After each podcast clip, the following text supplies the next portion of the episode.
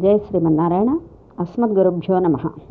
గత భాగంలో లంకా నగరానికి అయోధ్య నగరాల వర్ణనలో ఉన్నటువంటి తేడాను తెలుసుకున్నాం.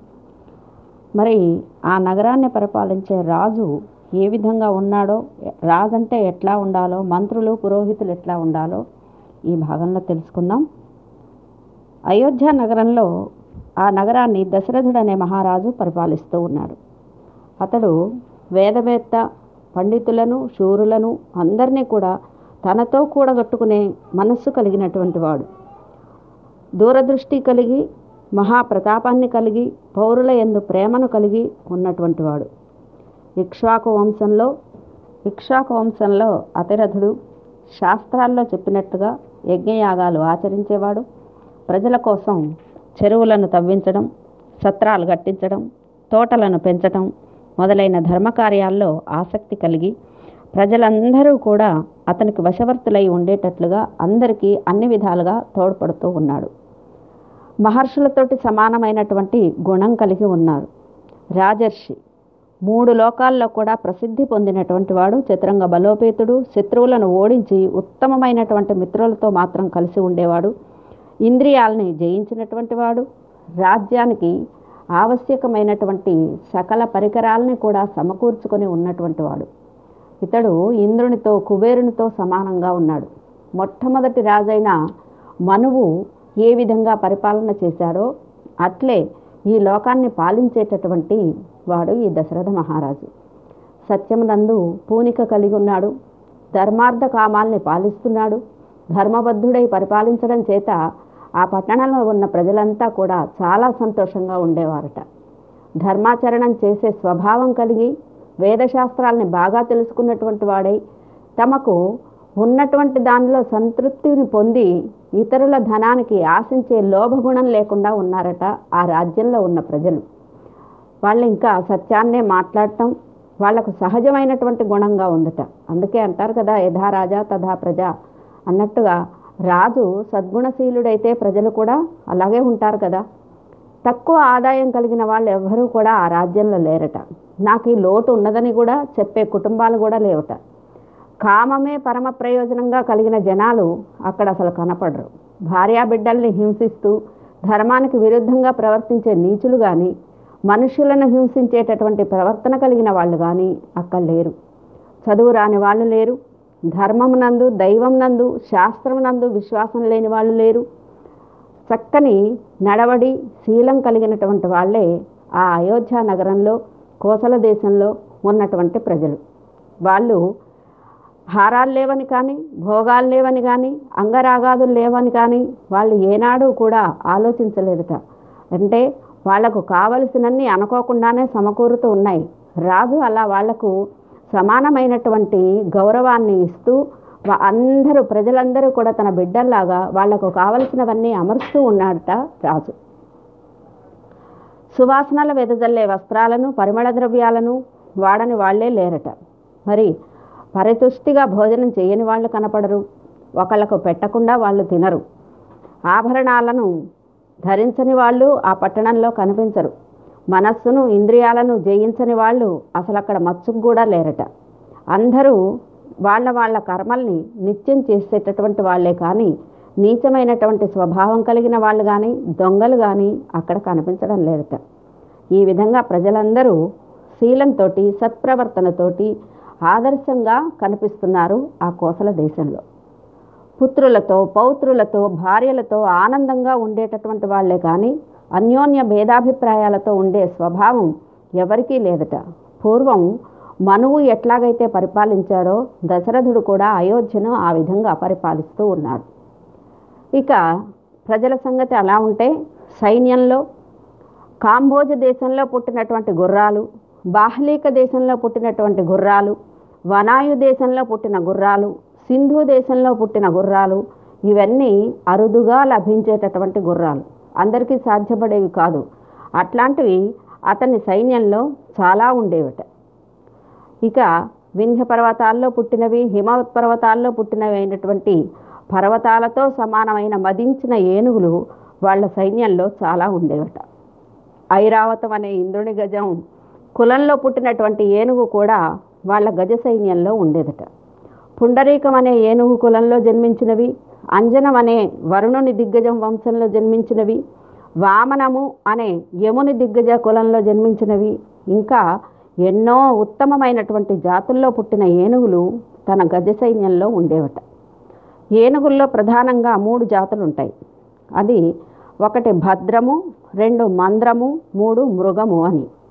వాటిల్లో వాటి సంపర్కం వలన సంకీర్ణ జాతులుగా ఏర్పడి భద్రమంద్రము భద్రమృగము మృగమంద్రము భద్రమంద్ర మృగము అనే జాతులు ఏర్పడి భిన్న భిన్నమైనటువంటి జాతులకు చెందిన ఏనుగులు వాళ్ళ సైన్యంలో విరివిగా కనిపిస్తూ ఉండేవిట. ఇక అవి నిత్యం మదించినటువంటి ఏనుగులే కానీ ముసలి ఏనుగులు కనిపించవు. ఈ విధంగా వాళ్ళ సైన్యం గజ త్వరగ పదాతి బలాలతో సమృద్ధిగా ఉంది. ఆ పట్టణం పేరు సార్థకమైందిట. అయోధ్య అంటేనే ఎవరి చేత ఎదిరించి యుద్ధం చేయడానికి శక్యం కానటువంటి పట్టణం. కనుకనే దానికి అయోధ్య అని పేరు. ఎవ్వరు ఆ పట్టణాన్ని ఎదిరించి యుద్ధం చేయడానికి వీలు కాదు గనుకనే దాన్ని అయోధ్య అంటూ అదే ఆ పేరు వేదాల్లో శ్రీ మహావిష్ణువు ఉండేటటువంటి వైకుంఠానికి కూడా ఉంది. కుంఠము అంటే మొరపోవునది అని అర్థం. ఎంత తాకిడి కలిగినా అది చెక్కు చెదరకుండా ఉంటుంది. ఒకే రూపంగా ఉంటుంది. అందుకే దానికి వైకుంఠము అనే పేరు. దానికే అపరాజిత అనే పేరు కూడా ఉంది. అంటే ఎవరి చేత కూడా ఓడింపబడనిది అని అర్థం. ఆ పట్టణం పేరే కోసల దేశపు రాజధానికి చెప్తారు.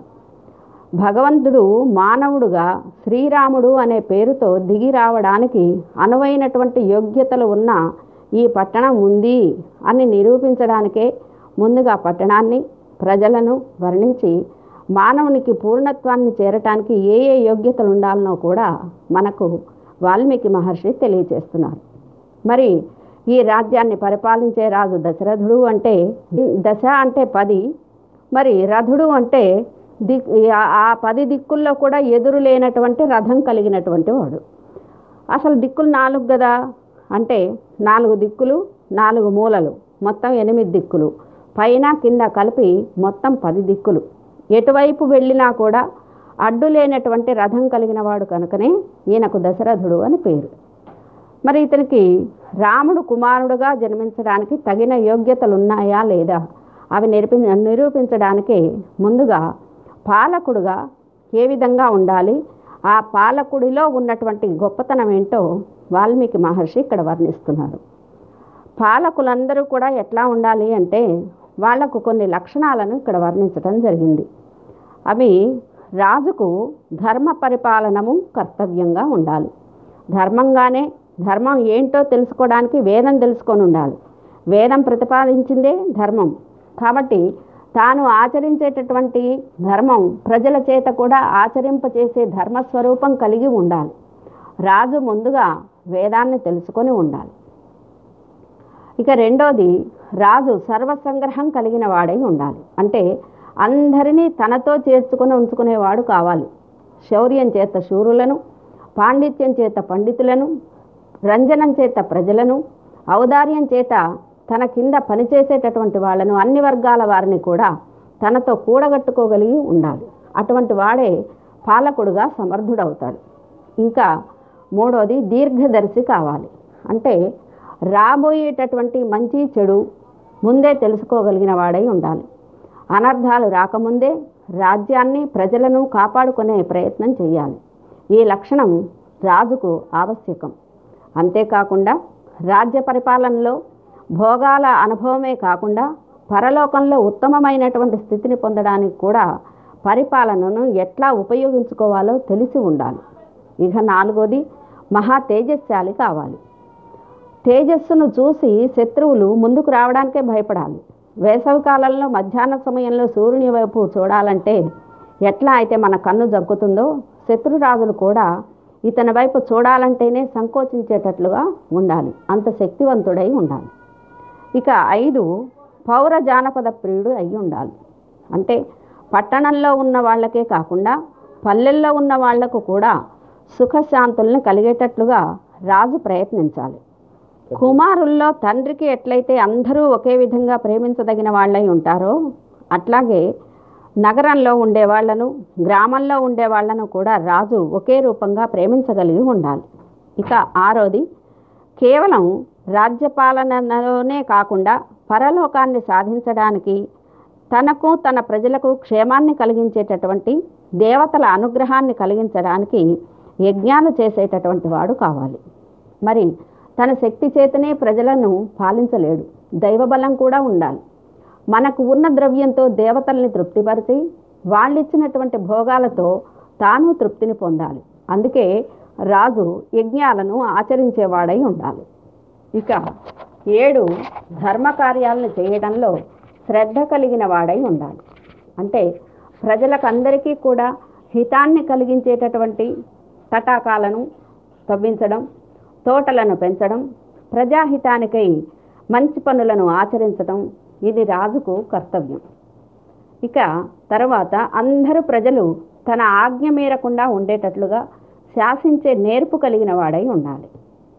ఇంకా ఇంద్రియ జయాన్ని పొంది స్వార్థం లేకుండా భోగవాంఛ లేకుండా రాజుగా ఉండి పాలన సాగిస్తూ ఋషిలాగా ప్రవర్తించేవాడై ఉండాలి. అర్థమునందు కానీ కామమునందు కానీ వాంఛ లేకుండా లోక శ్రేయస్సు కోసం సర్వము భగవానికి శరీరంగా చూసి ప్రేమించి పరిపాలించగలిగిన పాలకుడు ఉండాలి. అట్టివాడే రాజర్షి అనబడతాడు. ఇక పదో లక్షణం తనను ఎదిరించేటటువంటి శత్రువు కానీ తనపై మనసులో శత్రుత్వం కలిగినటువంటి వాడు కానీ ఎవ్వరూ లేకుండా ఉండాలి. అందరినీ తన మిత్రులుగా మార్చుకునే స్వభావం కలిగిన వాడై ఉండాలి. తర్వాత పదకొండు. ఇంద్రియ నిగ్రహం ఇంద్రియ జయము పరిపాలకునికి చాలా అవసరం. అది లేకపోతే తాను చెడటమే కాకుండా ప్రజలు కూడా పాడైపోతారు. ఇక పన్నెండు. కోశాగారము అంటే ధనం సమృద్ధిగా రాజ్యంలో సంగ్రహించి ఉంచి దానితో ప్రజాశ్రేయస్సుకు కావలసినటువంటి కార్యాలను చేయడంలో ఔదార్యాన్ని చూపేవాడు కావాలి. ఇట్లాంటి ఈ గుణాలన్నీ దశరథునికి ఉన్నాయట. అంటే ఇవన్నీ మనకు ప్రత్యేకంగా వాల్మీకి మహర్షి చెప్పడానికి కారణం ఈ గుణాలన్నీ పరిపాలకులకు ఉండాలి అని దశరథుని ద్వారా మనకు నిరూపించి చూపించారు. ఇక ఈ చక్రవర్తికి స్వధర్మ నిర్వహణలో సహాయపడటానికి తగిన గుణాలు కలిగినటువంటి ఎనిమిది మంది మంత్రులు ఉన్నారట.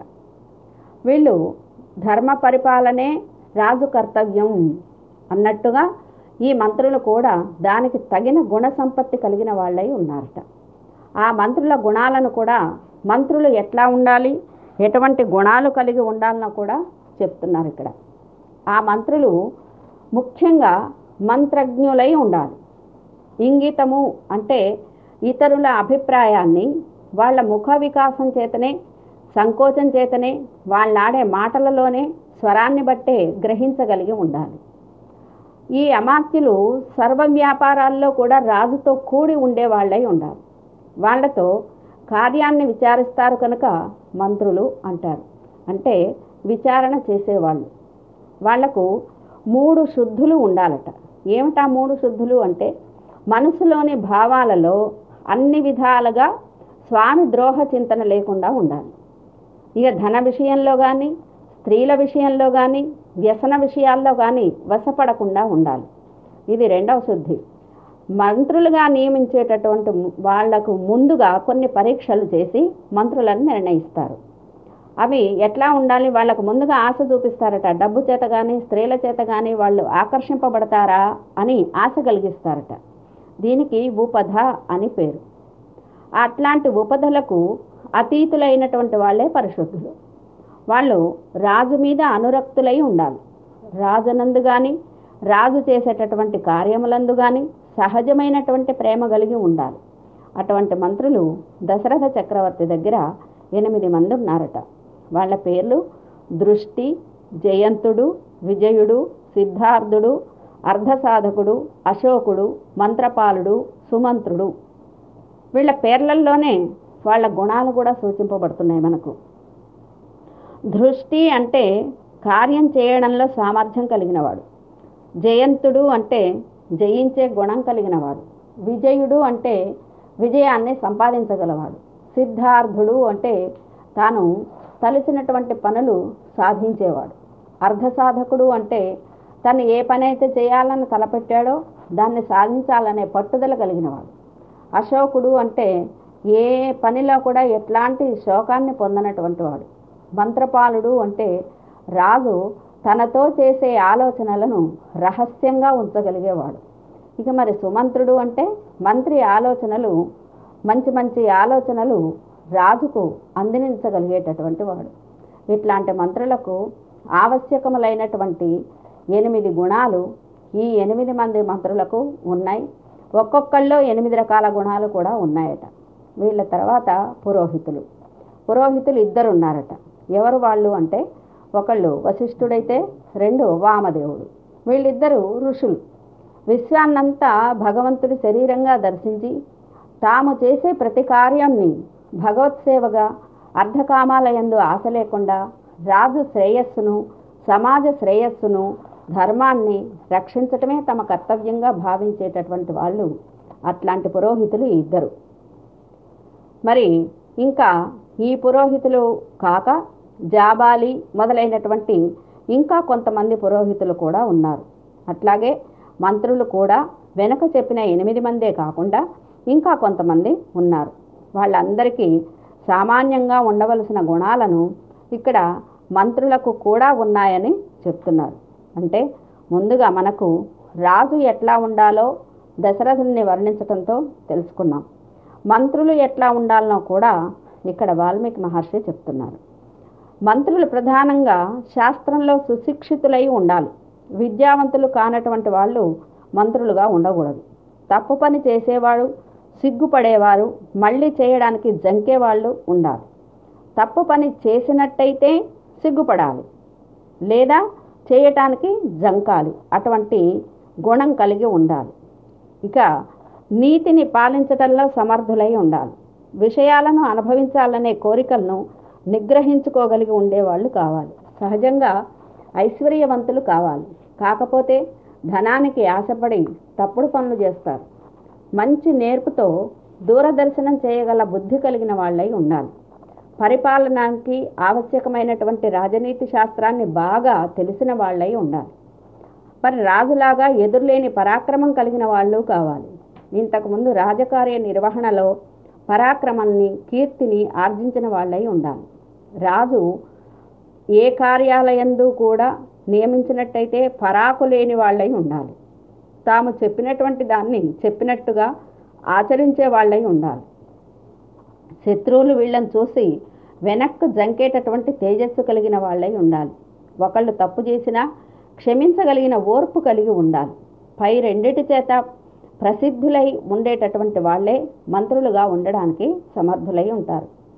తమను చేరవచ్చినటువంటి వాళ్ళను చిరునవ్వుతో మాట్లాడి చేరదీయాలి.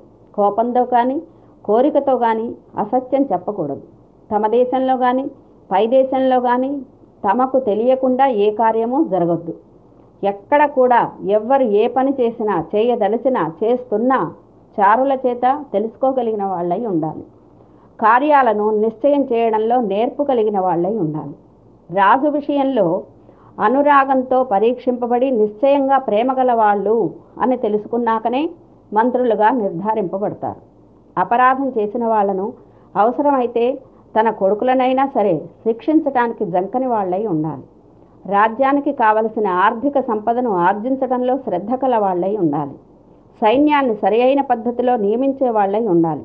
వాళ్ళకు వేతనాదులు సరి అయిన సమయానికి ఇచ్చి రక్షింప చేయాలి. చక్కని వ్యవస్థతో ఉండేటట్లుగా చూడగలిగిన వాళ్ళు కావాలి. శత్రువులను ఎదుర్కోవడంలో సామర్థ్యం కలిగిన వాళ్ళు కావాలి. పవిత్రులైనటువంటి వాళ్ళను తప్పు చేయనటువంటి వాళ్ళను శిక్షింపకుండా అపరాధం చేసిన వాళ్ళను దోషులను మాత్రమే శిక్షించే వాళ్ళు కావాలి. మేధావి వర్గాన్ని దేశ రక్షణకు ఉపయోగించే సైనిక వర్గాన్ని పన్నులతో ఎక్కువ బాధించకుండా కోశాగారాన్ని నింపడానికి ధనాన్ని సంపాదించగలిగిన వాళ్ళై ఉండాలి. చేసిన తప్పు తారతమ్యాన్ని బట్టి చిన్న తప్పు చేసిన వాళ్ళకు శక్తి లేని వాళ్ళకు తక్కువ శిక్షను విధించాలి. పవిత్రులై ఉండాలి.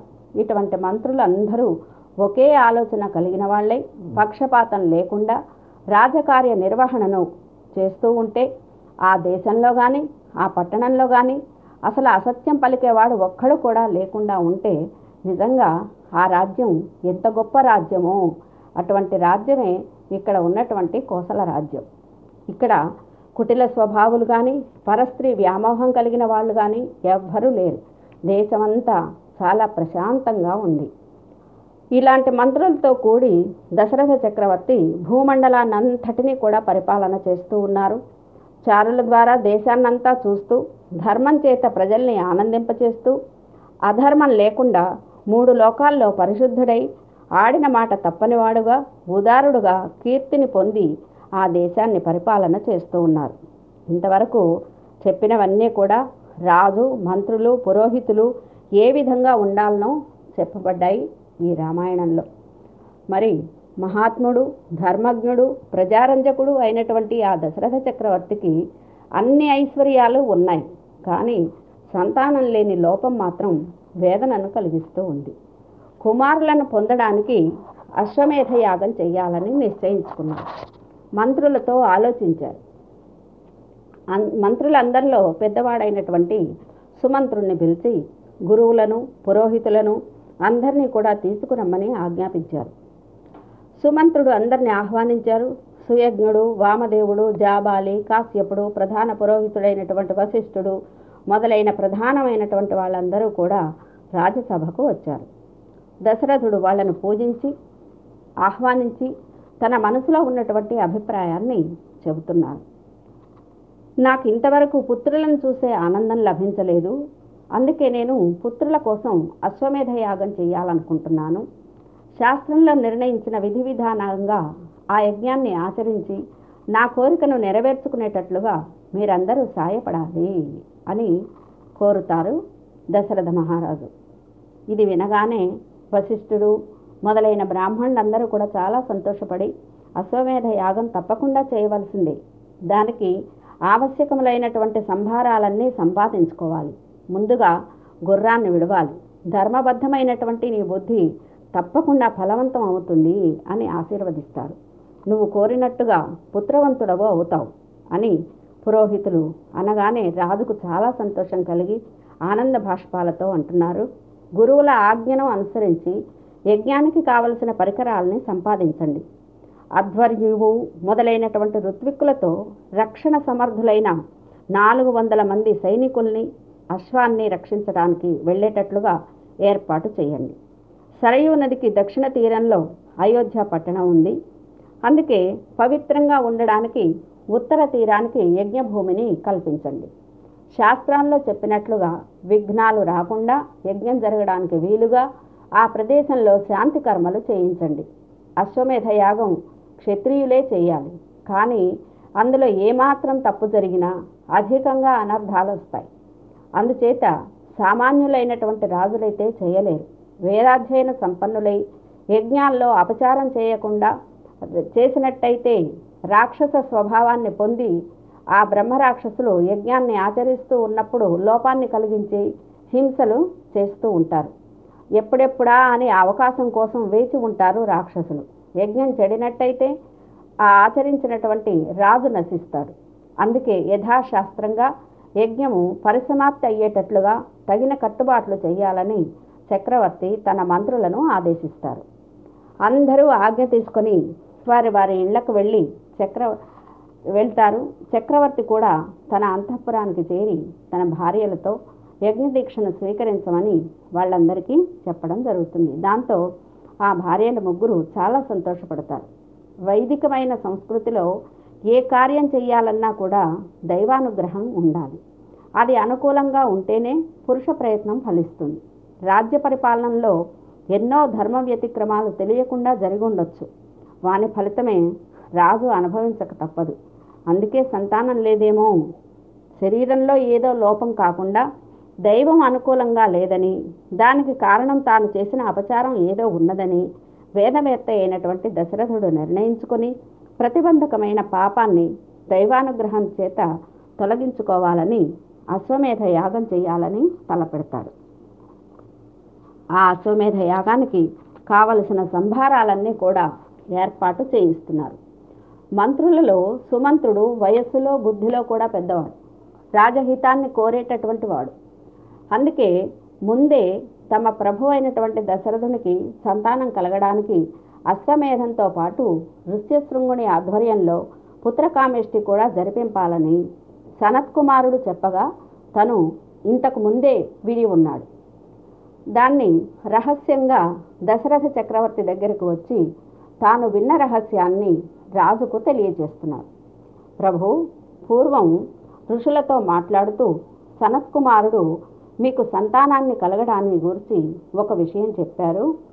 దాన్ని నేను మీకు విన్నవించుకుంటాను అని ప్రారంభిస్తారు సుమంత్రుడు. కాశ్యపునికి విభాండకుడు అనే కొడుకున్నాడు. అతని కుమారుడే ఋష్యశృంగుడు.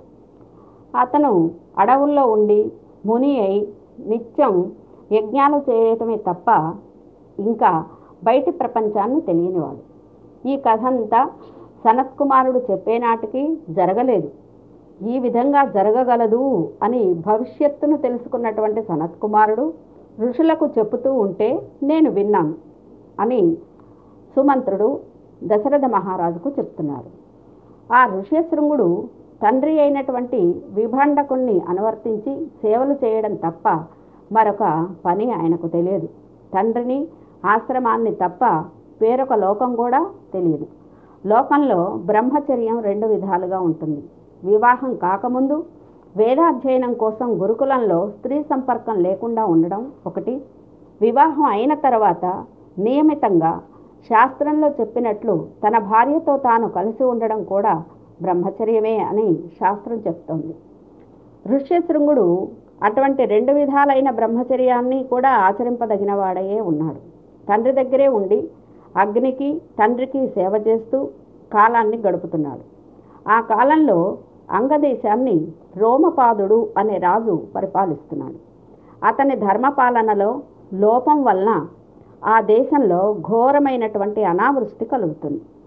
సకల ప్రాణిజాతం భయపడేటటువంటి అనావృష్టిలో ఏం చెయ్యాలో తెలియని రోమపాదుడు శాస్త్రజ్ఞులు ధర్మశీలురు లోకానుభవం కలిగినటువంటి వాళ్ళైన బ్రాహ్మణులను పిలిపించి అనావృష్టికి ఏం చేయాలో అడుగుతారు. ఆ బ్రాహ్మణులు విభండకుని కుమారుడైన ఋష్యశృంగుని పట్టణానికి రప్పించి శాంతను ఇచ్చి వివాహం చేసినట్టయితే వర్షం పడుతుందని చెప్తారు. దశరథ చక్రవర్తి రోమపాదునికి అంతరంగ మిత్రుడు శాంత దశరథుని కుమార్తె. రోమపాదునికి సంతతి లేక శాంతను ఇవ్వమని దశరథుణ్ణి అడుగుతారు. అప్పుడు కుమార్తెగా రోమపాదునికి ఇస్తారు దశరథుడు. ఆమెను ఋష్యశృంగునికి ఇచ్చి వివాహం చేయాలి కానీ ఋష్యశృంగుడు ఆశ్రమాన్ని వదిలి పట్టణానికి రావడం ఎట్లా? అతన్ని పట్టణానికి తీసుకొని రావడానికి పురోహితులు కానీ మంత్రులు కానీ సాహసం చేయలేదు. అది తమకు సాధ్యం కాదని వాళ్ళకు తెలుసు. అందుకే కొంతమంది వేశ్యలను ఋష్యశృంగుని దగ్గరికి పంపిస్తారు. అతన్ని పట్టణానికి తీసుకొని రావాల్సిన బాధ్యత ఆ వేశ్యలకు అప్పగిస్తారు. ఆ వేశ్యలు ఋష్యశృంగుణ్ణి పట్టణానికి రప్పించి తర్వాత రోమపాదుడు తన కుమార్తెనిచ్చి వివాహం చేస్తాడు. ఆ ఋష్యశృంగుడు దశరథునికి కూడా అల్లుడే. అతడు యజ్ఞం చేయించి దశరథునికి సంతానం కలిగేటట్లు చేయగలడని సనత్ కుమారుడు చెప్తూ ఉంటే నేను విన్నాను. అందుకే మనం ఋష్యశృంగుని పట్టణానికి తెచ్చి యజ్ఞం చేయించాలని చెప్పి చెప్తాడు. మరి వేష్యలు ఋష్యశృంగుని ఎట్లా తేయగలిగారనే ప్రశ్నకు సమాధానాన్ని తర్వాతి భాగంలో తెలుసుకుందాం. జై శ్రీమన్నారాయణ.